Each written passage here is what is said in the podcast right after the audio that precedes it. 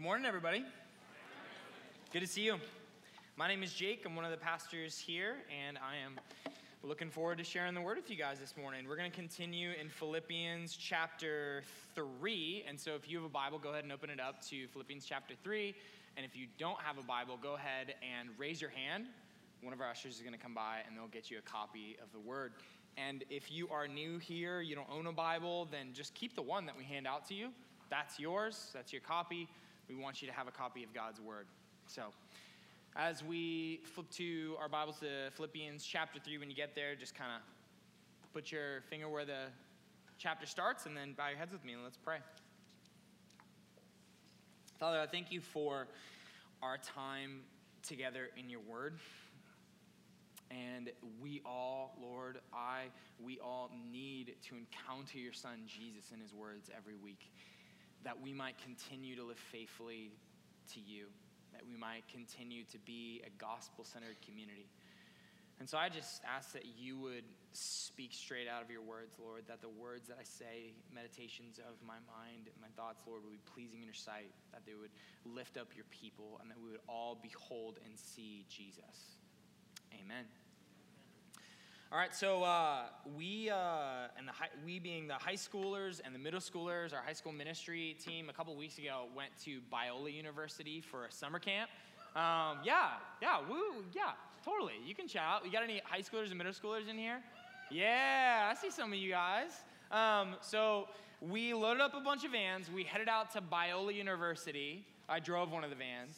So it was me and like 15 other high school boys, girls, middle schoolers in the van for six hours. So we get there, and I'm a little tired and wonder why. And, and we get, it's funny on the way back though, it's like on the way there, I get there, I feel like I'm in a coma. On the way back, they all look like they're in a coma.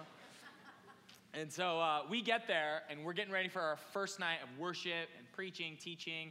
And uh, we're walking over there, and me and some of the other leaders, we're just talking about being tired and kind of made a joke. We're like, well, you know, the Holy Spirit doesn't really show up at camp until like the last day of camp. And then if you find yourself ever saying something like that, just prepare. God's probably going to do something just to be like, really? All right, let's see. And so we get in there, and Aaron Daly from Alhambra preaches this incredible message. And, uh, you know, all the while because I'm sleepy, I'm like, they're not connecting. Like, the high schoolers aren't getting it. And I'm like half asleep. We get done. He's like, all right, I want the guys to come up to the front. We're going to do some prayer. Any student wants to come and receive prayer, they can. Before he did that, he had everybody open up their journals. And he said, I want you to write out what your dreams are, what you're chasing after, what you want to obtain, what you hope to gain. That maybe might get in the way of God. And so everybody had a chance to write those things down. And then he, at that time of prayer, said, You can bring it and lay it on the altar if you want. And so we got up in front for prayer, and I got ready for prayer. And I'm like, It's going to be like three kids for prayer, and everybody's going to stand there awkwardly and not like saying. And man, I was so wrong, like so gladfully wrong. Like music came up, and there was lines of like high school, middle school boys and girls coming up for prayer, laying down their dreams and just like seeing that. And the crazy thing is, we went back and we read some of those things on there, and uh, they were all the same. All of them were, I really hope to get the perfect wife, here's what she looks like, and here's what she does. I really would hope to obtain the perfect husband. Here's what he looks like, here's what he does. He's super ripped, and he does it. Yeah. and, and, and I really want to get the perfect job. I want to be YouTube sensation, and I work one day a week. And so, but all of them were the same in that it was things that I dream about obtaining. And then you can see as we began to pray for the students the weight that comes from our culture and the belief that we have that ultimate happiness is going to come from getting something or obtaining something. And the more I spend time with younger men and women and listening to what they think and what they believe and assume, here's what I learned is if they are saying and articulating some of these things, likely our leaders are all feeling and articulating the same thing. Their parents are believing the same thing. Our communities are believing the same thing and the challenge that comes from living out the gospel as a community is not just believing the gospel and believing in Jesus. It's saying yes and amen to Jesus, but then adding whatever our culture assumes about the world onto it. Adding the assumption that yeah, if I could get enough things, if I can get the right person, if I could get to this point in my life, then I'll be fulfilled and happy. Yes and amen to Jesus, of course, only Him. But also, if I could get this too. And it, yeah, it sounds silly and ridiculous, but this is how we live our lives functionally a lot of the time. And it crushes us under the weight of trying to get it. And when I see the high schoolers coming forward and just laying down that weight, at the feet of God, it reminds me that, like, that is the same challenge that we have today. It's the same challenge that Philippi had back in. It is so hard to not just take the things of the culture and just absorb them on there and say yes and amen to Jesus, but also these things too. And what happens is when you get to the story of the gospel and you get to particularly the cross, the cross is always a stumbling block where we get to it with what we assume in our culture and it's a hard stop. And we can't get over it bringing those things. Paul said it in 1 Corinthians. He said, For, de- for Jews demand signs, Greeks seek wisdom, but we preach Christ crucified. A stumbling block to the Jews and folly to the Gentiles. Because if you're all about power and strength like the Jews were, then a weak crucified Savior doesn't make sense. And if you're a Greek and you're all about wisdom and the right thinking and knowledge, then what is so wise about God dying? And I think that the thing that we want to see and we assume for the Americans, what we want is what do I get out of it? What do I obtain? The Jews look for power, Greeks seek wisdom. We ask, well, what do I get? What am I going to benefit from it? And then we hit the cross, and Jesus says, If anyone would come after me, let him deny himself, take up his cross, and follow me. Forever who will lose his life will lose it. But whoever loses his life for my sake will find it. And there's just gonna, I'm just gonna give you guys one idea for the day, and I'm gonna say it a couple times in different ways. The main idea of this whole section is lose everything, gain Jesus. The cross is going to force us, if we want to follow Jesus, to be willing to let go all of our confidences, all the things we might put our own righteousness in, even lose our lives for the sake of participating in the resurrection and getting and knowing Jesus. And the beautiful thing is that that is really, truly not actually a loss, it's actually a celebration and a joy because of what we get in Jesus, but we will not get past the cross. We have to step into that story. So let's pick up with this argument and what Paul is saying in verse 1. He says, Finally, my brothers, rejoice in the Lord. To write the same thing to you is no trouble to me and is safe for you. I, I love that right there. Just that I, I've said this before. I'm going to say it again because we need to hear it a couple of times.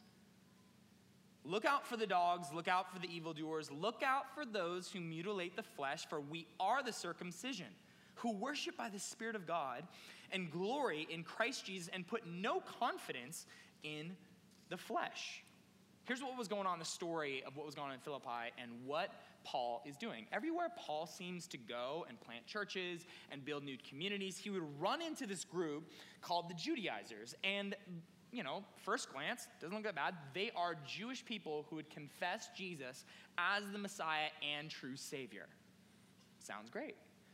But what they would do is they would go around to these communities that were not Jewish, namely the ones that Paul would found, and he, they would tell them, yes, amen to Jesus, he is the Messiah, but also you need to make sure you become a part of the Torah people, follow all the laws, and get circumcised.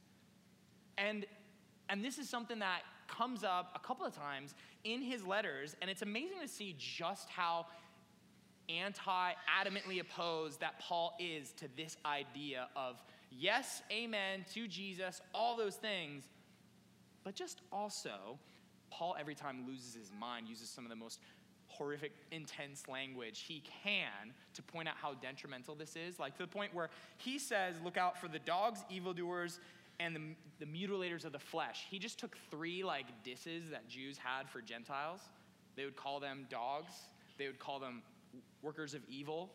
And then the mark of a lot of the pagan religions back in the days, they would cut themselves in, in like a worship service. And so he says, Oh, these guys who say they're Jewish and they say that you need to follow the law, they are the dogs, the evildoers, and the mutilators of the flesh. Because apart from Jesus and what he grants us, everything else is going to be garbage, and I'm going to show you how and why. The cool thing about Paul is he does something called living theology, which I love. He, he, he doesn't just say, here's my arguments why, believe it, moving on. He begins to tell his own story, the things that he began to lose by taking on Christ, and what he celebrates in them. And that's just a little side note that I think is worth us learning that our lives should be filled with the gospel and the true thoughts and knowledge and knowing the truth about the gospel. But if our lives are not shaped by it, if our theology is not living embodied theology, I'm not sure what a lot we have to stand on. One of, my, one of my favorite professors in school had said if it hasn't impacted your life and the way you live, you still don't believe it. If it hasn't shaped your life in such a way that makes an impact and you can live it out and see it, then maybe you don't really fully believe it, which is a gut punch to all of us, myself, myself included. And I think we, we need to hear that here. And what we see in Paul's story is let me just show you the theology I live. And so he says in verse 4 Though I myself have reason for confidence in the flesh, also, if anyone else thinks he has reason for confidence in the flesh, I have more. Circumcised on the eighth day of the people of Israel, of the tribe of Benjamin, a Hebrew of Hebrews, as to the law, a Pharisee, as to zeal, a persecutor of the church, as to righteousness under the law, blameless. But whatever gain I had, I counted as loss for the sake of Christ. Indeed, I count everything as loss because of the surpassing worth of knowing Christ Jesus, my Lord. The first thing that we see in this long list that Paul gives is that that main idea, right? Lose everything, gain Jesus. Well, here's the first way to say it lose our performance, gain relationship. Yeah, amen. Lose our performance and gain relationship and knowing Jesus Christ. Paul essentially says, look, if you guys want to stack up the list of things you do to be known that you've got it together, I have done all of them. I'm really good at it. He says, okay, you want to talk about being confident in the type of people group that you are? I'm in the perfect people group. You want to talk about confidence in doing the right morality and doing the right things? I've done all of it. If you want to put your confidence in the knowledge that you know, then the theology you know, and the ideas that you have, I'm a Pharisee. I am sitting in every Bible study giving the perfect answer immediately, and my RC leader loves me, says Paul. Like, I've got all this stuff nailed down. When it comes to God's law and morality and what we're supposed to do to follow the law, I am blameless. But I count it all. He said, it says in here in rubbish, it's like garbage. Think of like the last night's sewage you throw out in the, in the, in the waterway. That's what it's counted as compared to knowing intimately Jesus. Because here's what happens when we try to base our relationships on performance, we lose intimacy. We lose our intimacy.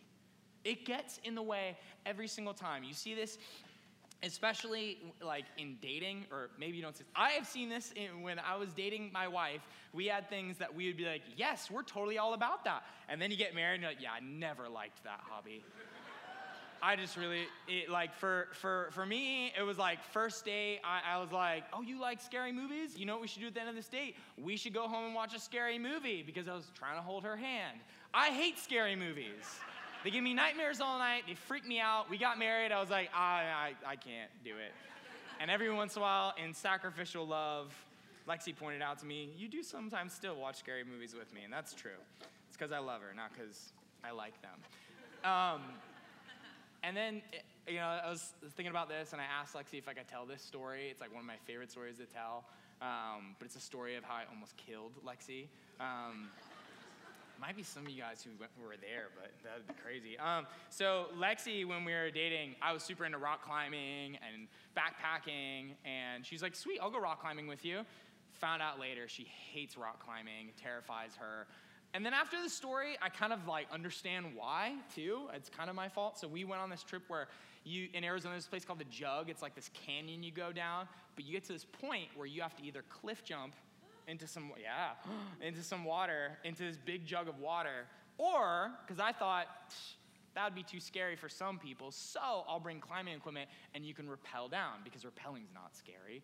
Um, and so, I know, I, I feel like such a dummy even telling this again. Like, so Lexi's like, I'm gonna do this, and she runs forward to the line of people to rappel.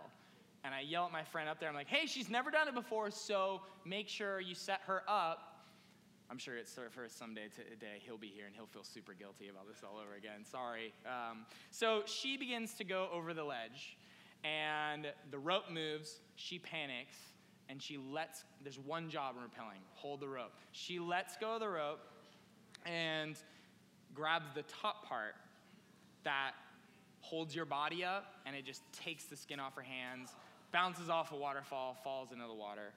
And I, I'm on the other side. I don't see any of this. I just hear a death curling scream and begin to rehearse in my head how I'm going to tell her parents that she died and I'm sorry. And so I run to the edge. I'm like, is she okay? And she crawls out of the water. I run over. I get over the edge. I'm like, you okay? She's such, she was such a good sport, guys.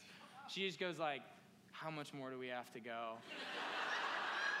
and, uh, and, uh, and I was like, I'm, I'm sorry, babe, we have to swim a mile. and so I wrapped her hands up. And I tell that story, one, because it's really funny, and I feel good because she married me still, so. but also uh, to make the point that, like, when it comes to relationships, there's a point where you start off where it is all about performance because you have this longing for that person to love and accept you, right? And then we take that into our relationship with God all day long. Here's what changed about marriage is that both people, my wife and, and me, said, I will love you because of a covenant, and I've decided to love you forever no matter what come may. The covenant that Paul is talking about, that's why he says, We are the circumcision. You don't work to get circumcised. We are the covenant people of God by the blood of Jesus.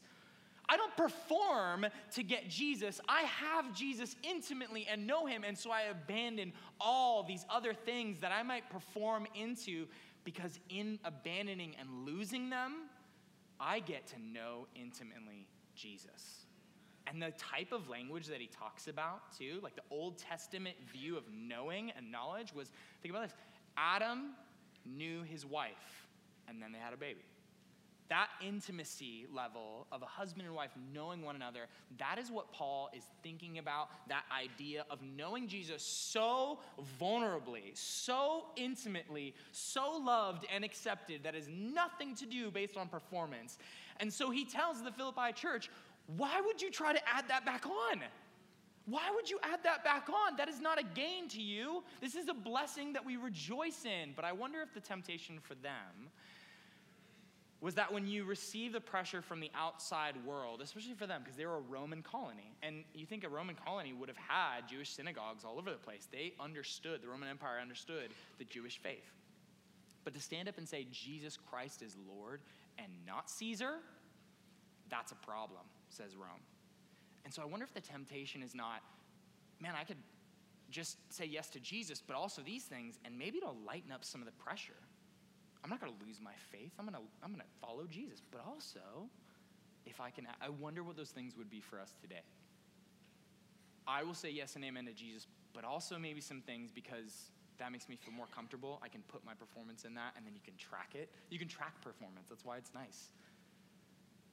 But you lose intimacy.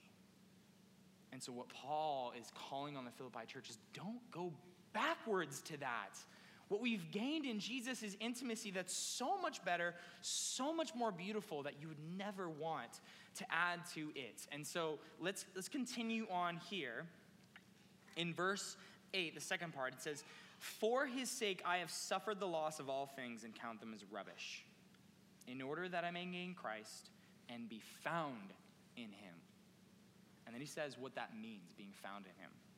Not having a righteousness of my own that comes from the law, but that which comes through faith in Christ, the righteousness from God that depends on faith. Not only do we get to be known and know Jesus, what it means to lose our own righteousness is that we gain His. Yes, we lose everything and we gain Jesus. And part of that is we lose our righteousness that we stack up and we say, Please accept me, God. And what we gain instead is the righteousness of Jesus himself that relies on faith, on the faithfulness of Christ to fulfill his calling of perfect Savior. Anything that we work out in our power is essentially garbage because God never meant for his people to justify him themselves. We can't do it. And what's so sad about our world and our culture right now, too, is we totally believe that we can. We believe that if we can work hard enough, hold it together enough, live perfectly enough, then maybe I'll be worthy of love. If I can keep it together enough, whatever that may be, if that might be in my job, then I'll find satisfaction and acceptance. If that might be in my personal image, then I can be loved and accepted. If that be my morale performance religiously, if I live and do these certain things or don't do these certain things, then others will accept me and God will accept me. And it wears us out. It exhausts us when we live like that. Because we were not meant to fill our own righteousness. We cannot do it. We're a mess. Right? Like we, we are a mess. And when we try to, when we believe and, and say yes and amen to Jesus, but also I got to do these things first too, we're worn out. We're totally worn out. I wonder if the amount sometimes of mental illness, depression, anxiety, restlessness, lack of any rest or Sabbath in our lives is partially in part because we think that if there's something that I might do to be accepted, loved, and seen by others and by God. I wonder what it might look like for us as a community to live out this idea of my righteousness comes from Jesus, Him only, what He does. My only hand in it is faith, trust, and saying, I can't do it on my own. I need your righteousness, Jesus. I lose my own that I might gain His. What kind of rest would come to our lives? What kind of rest would come to your guys' lives? I know what would come to my life if I would actually live that out and believe that in a deep way. I'd probably sleep way better. I probably wouldn't be so worried about so many things. I probably wouldn't be fighting so hard for things I don't need to fight for if I truly, truly got this in my bowels that the righteousness of God is given to me based off of nothing I do, but off of what Jesus has done for me. Yeah, amen. It's one of those things that we read through, and, and especially us who've gone to church for a while. I was reading this and I like skipped through this part and I was like, yeah, I know that. Anytime you read the Bible and you go, yeah, I know that, you, you really should slow down. it probably is a portion that you actually don't really get.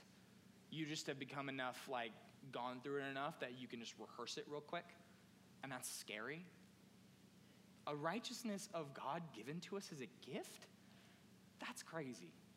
That's why the cross is so offensive, guys, because we have nothing in it. We have nothing in it.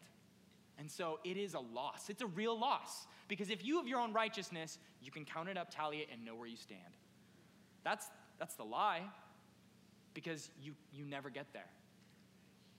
But Jesus has given us a righteousness that is His own, not based off what we do, but because of trust put and faith in Him. The object of our faith is the one that holds us up Amen, church? We, we need that. Yes, we need, we need that righteousness of God. And what gets in the way is our own, so throw it away. Count it as garbage. Give it all up. One of the ways I really like see this in myself uh, is my inability sometimes to receive help from my in-laws. Um, couple of chuckles, as you guys know. Um, my in laws are so generous, like crazy generous, and it's so awesome. Sometimes it makes me uncomfortable. And because I don't know how to receive gifts when I haven't done enough to earn it. And so I have to be careful around them because I'll say something like, Yeah, it'd be nice to have like a grill in this new house. And then I'll come home and they'll be like, We got you a grill. and I'm like, oh, This is a lot of money.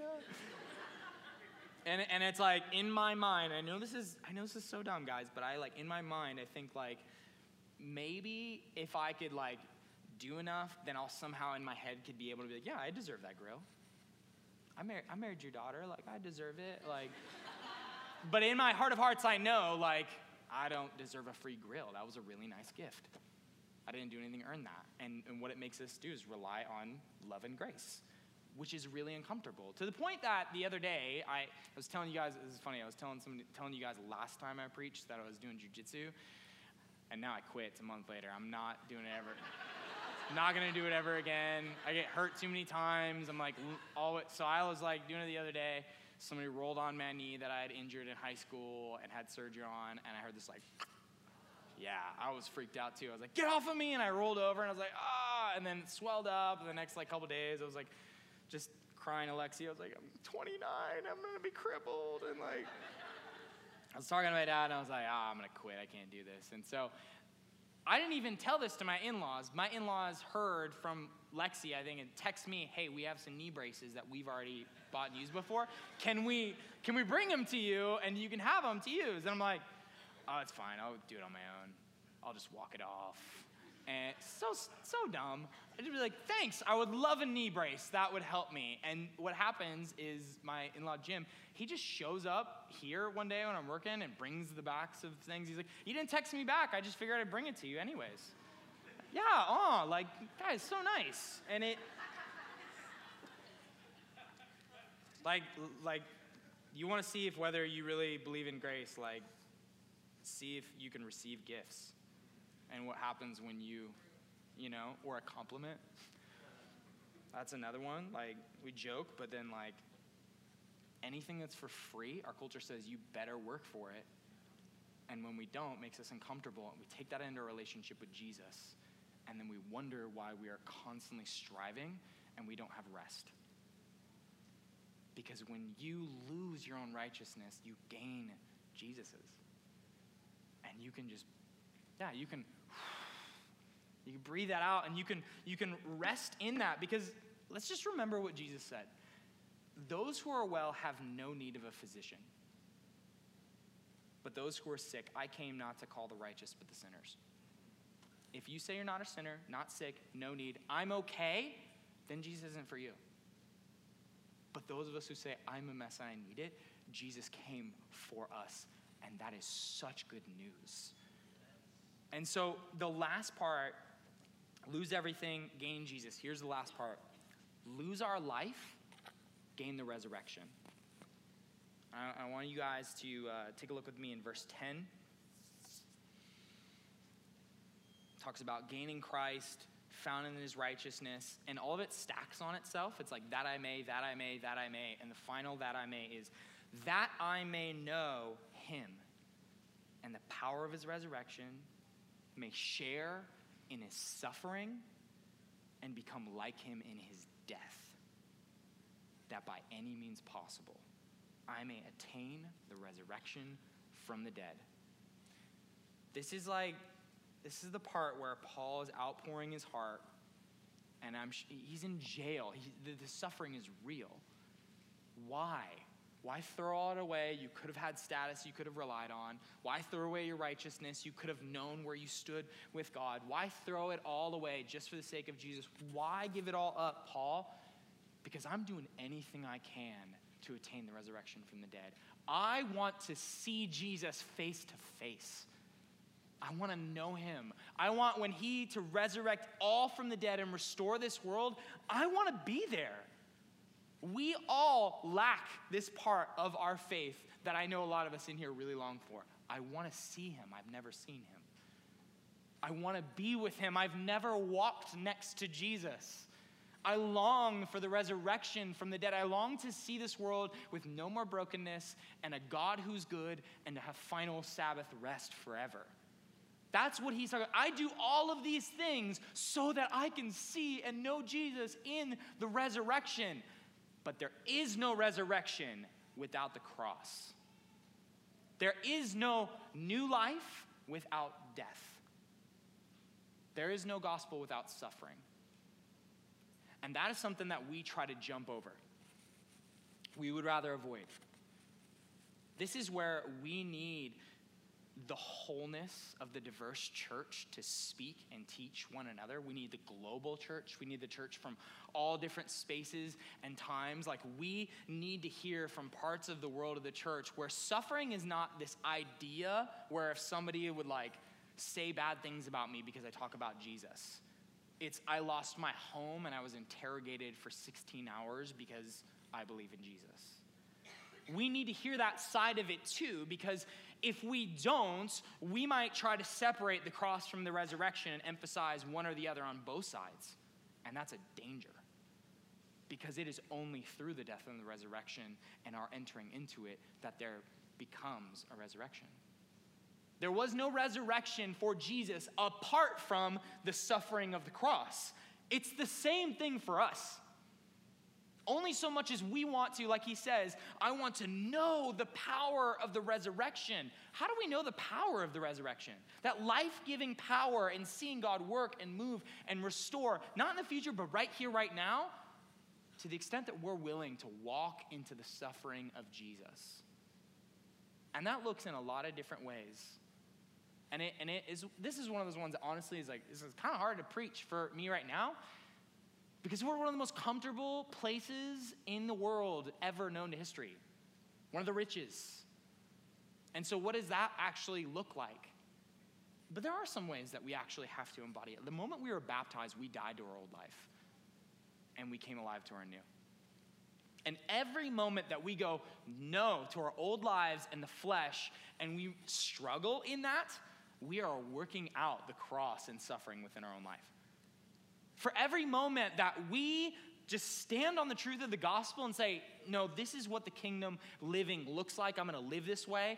And someone balks at you or makes a comment or avoids you because of that, you're living out and embodying the suffering of Christ. That is part of our faith. It's not to be avoided.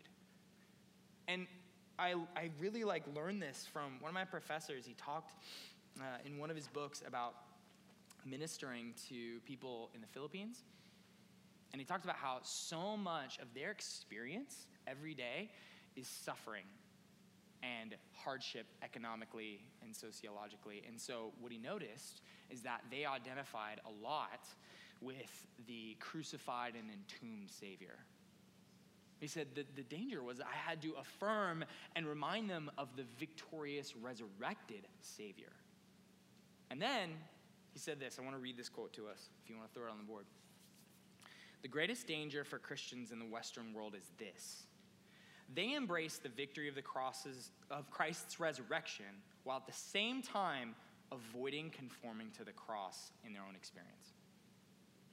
Popular preaching and theology too often promises power without weakness, success without suffering, prosperity without sacrifice, salvation without discipleship, religion without righteousness.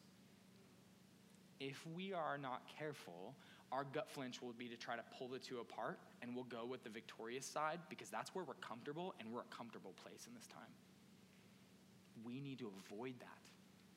And to see that the suffering parts of the gospel of living in the kingdom are not things to avoid or markers that we're doing something wrong, but they just might be that Christ is inviting us to share in his suffering. And Paul goes, That's worth it. I'll lose everything for that because you know why? I get to be with him.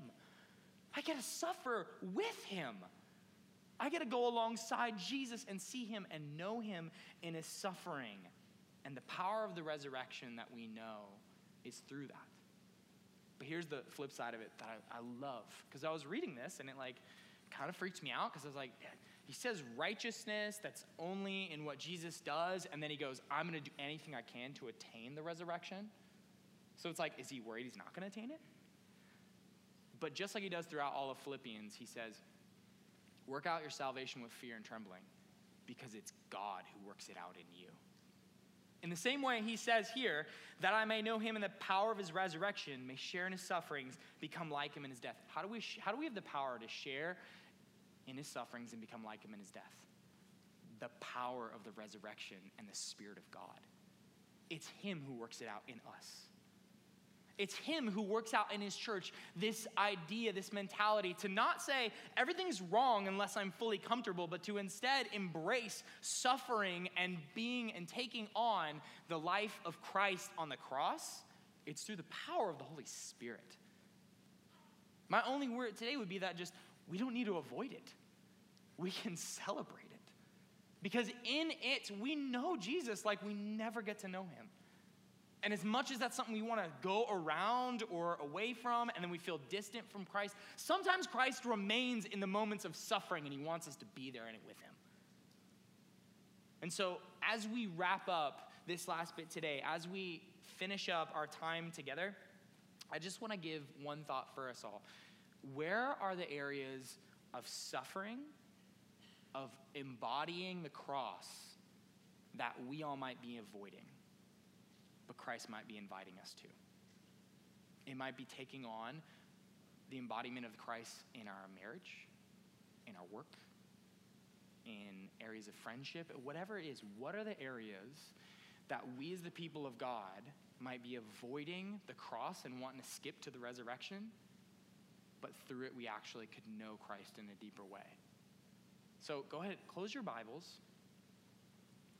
What I'm going to do now is, as the band gets ready to come up, or as they come up, and as we pray, I want us all just to have a moment of stillness and silence, bow your heads, and I want you to think and ask the Holy Spirit, because only He can do it, where are the areas of taking on the cross and suffering in ways that I might be avoiding? And would you please, by the power of the resurrection, give me the power to step into it so I might know you? So go ahead and at this point, bow your heads with me. I'm going to pray, and I want you just to continue to think about that through their time. Father, I thank you for your word, and I thank you for your son. I thank you for the ways you invite us into spaces that are uncomfortable because ultimately you want resurrection life for us and you want us to know you deeply. And so I just pray for that. I pray that you'd speak to all of us for the rest of today. In this moment of silence, as we pray, that you would speak to your people, that we might know how to obey and follow you, that we might know you deeply. Amen. You can just sit silently for a minute, continue to pray, heads bowed, and in a moment, someone's going to come and lead us in a time of response.